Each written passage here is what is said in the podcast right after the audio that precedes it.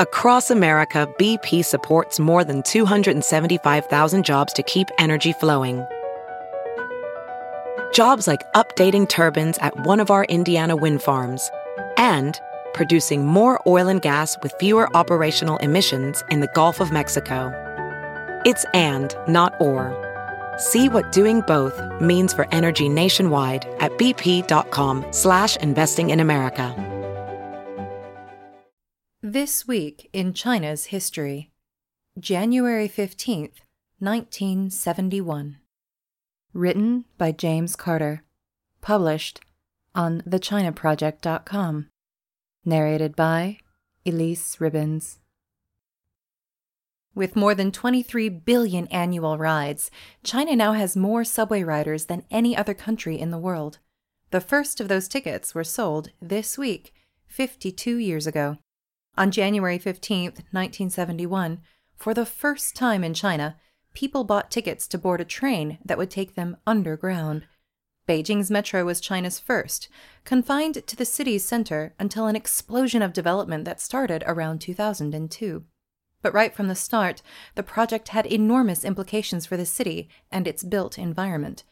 By the time of the official opening in 1971, the Beijing metro had been operating for about a year and a half but only on a special basis, ferrying dignitaries and officials along a 21 kilometer, 16 stop route running from the Beijing train station in the center of town to Gucheng Station at the feet of the Western Hills.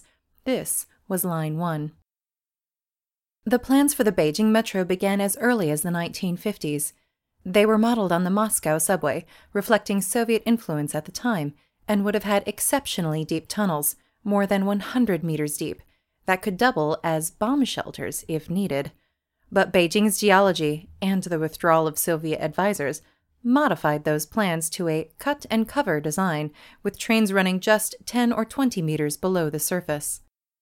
Construction began in 1965 with a groundbreaking ceremony attended by Deng Xiaoping, Zhu De, and Peng Zhen. But passerby wouldn't have had any idea what the ceremony was for, given the project was secret. Initially, the subway's greatest impact was above ground, not below. As soon as the People's Republic was established, the government called for the ancient walls all across the city to be dismantled to facilitate Beijing's transition to an industrial center. In its 1954 city plan, the government declared its opposition to extreme respect for old architecture, such that it constricts our perspective of development. The walls, some of which dated back as far as the 13th century, began to be pulled down. The fate of the inner city walls, first built in the early Ming, were especially controversial. Architect Liang Sicheng, the son of Liang Qichao, who had helped lead the Hundred Days reforms in 1898, was among those trying to preserve the wall as part of China's heritage but government leaders preferred a path that would turn Beijing into an industrial center, and the walls restricted the city's ability to develop. Brick by brick, the walls fell. The subway's route and construction technique accelerated this destructive trend. The path planners selected for the new line was meant to minimally disrupt homes and businesses, but instead devastated the city's architectural heritage.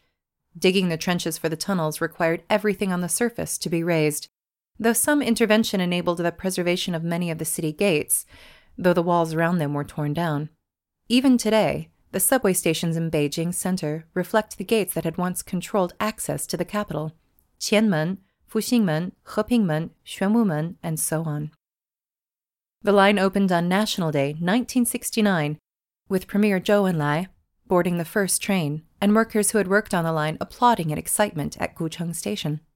For nearly a year and a half, the system was primarily a glamorous tourist attraction, operating by invitation only and shuttling special guests through its grand stations.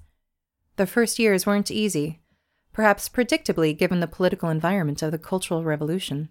Just a month after the line opened, an electrical fire killed three people and injured another hundred. A string of such problems made Zhou Enlai bring the subway under management of the People's Liberation Army. On January 15, 1971, the subway opened to the public. But I put this in scare quotes because so few were allowed to ride. As was true of many things then, a letter of introduction from a work unit was required to buy tickets, which were priced at a tenth of a yuan, or 0.015 US dollars. This requirement was lifted a year later, annual ridership growing steadily to more than 55,150,000 rides per day by the end of the decade. The subway's first significant expansion occurred in the 1980s when a loop that traced the old Ming City walls opened in phases. By 1987, the two lines familiar to a generation of Beijingers, not to mention foreign backpackers carrying Lonely Planet guides, emerged. The east west Line 1, approaching but not quite reaching Tiananmen, out to Pingguoyuan, while a looping Line 2 circled the Forbidden City, with the two intersecting at Fuxingmen this basic layout was in place from 1981 through 2001. Fares eventually rose to 3 yuan, or less than 50 cents US, while annual ridership surpassed 500 million. It was also in the 1980s that Tianjin became the second mainland city with a subway. Hong Kong's MTR had opened in 1979, followed by Shanghai 1993 and Guangzhou 1997. The 2008 Olympics spurred the next round of rapid subway development in Beijing. Lines 4, 5, 8, 10, and 13 all opened prior to the Summer Games, during which a daily ridership record of 4.92 million was set on the day of the closing ceremony. And the boom was not limited to Beijing. During the run up to the Olympics, new subway construction surged across the country. The central government had ordered a halt on building new subways in 1990, citing concerns with rising expenses and debt, with dozens of systems already being planned. Dalian's system opened in 2002, Wuhan, Chongqing, Shenzhen, and Nanjing by 2005. From 2010 to the present, an average of three cities per year have opened new metro systems, bringing the total number of Chinese cities with subways to nearly 50. Personally, the system that best brings home the impact of these changes is the Harbin Metro, which opened in 2016. It is one of the smallest systems in the country, with not yet 50 miles of tracks, compared to nearly 500 each in Shanghai and Beijing. Though neither of those metropolises have charming, kitschy subway stations with Russian styled cupola marking their entrance. Having spent many sub zero Manchurian nights riding the 101 bus home, which often lacked windows, never mind heat, passengers occasionally having to help the driver reattach the overhead electrical contacts that powered the bus, the notion of a fast, warm train running under the streets is appealing to my former self.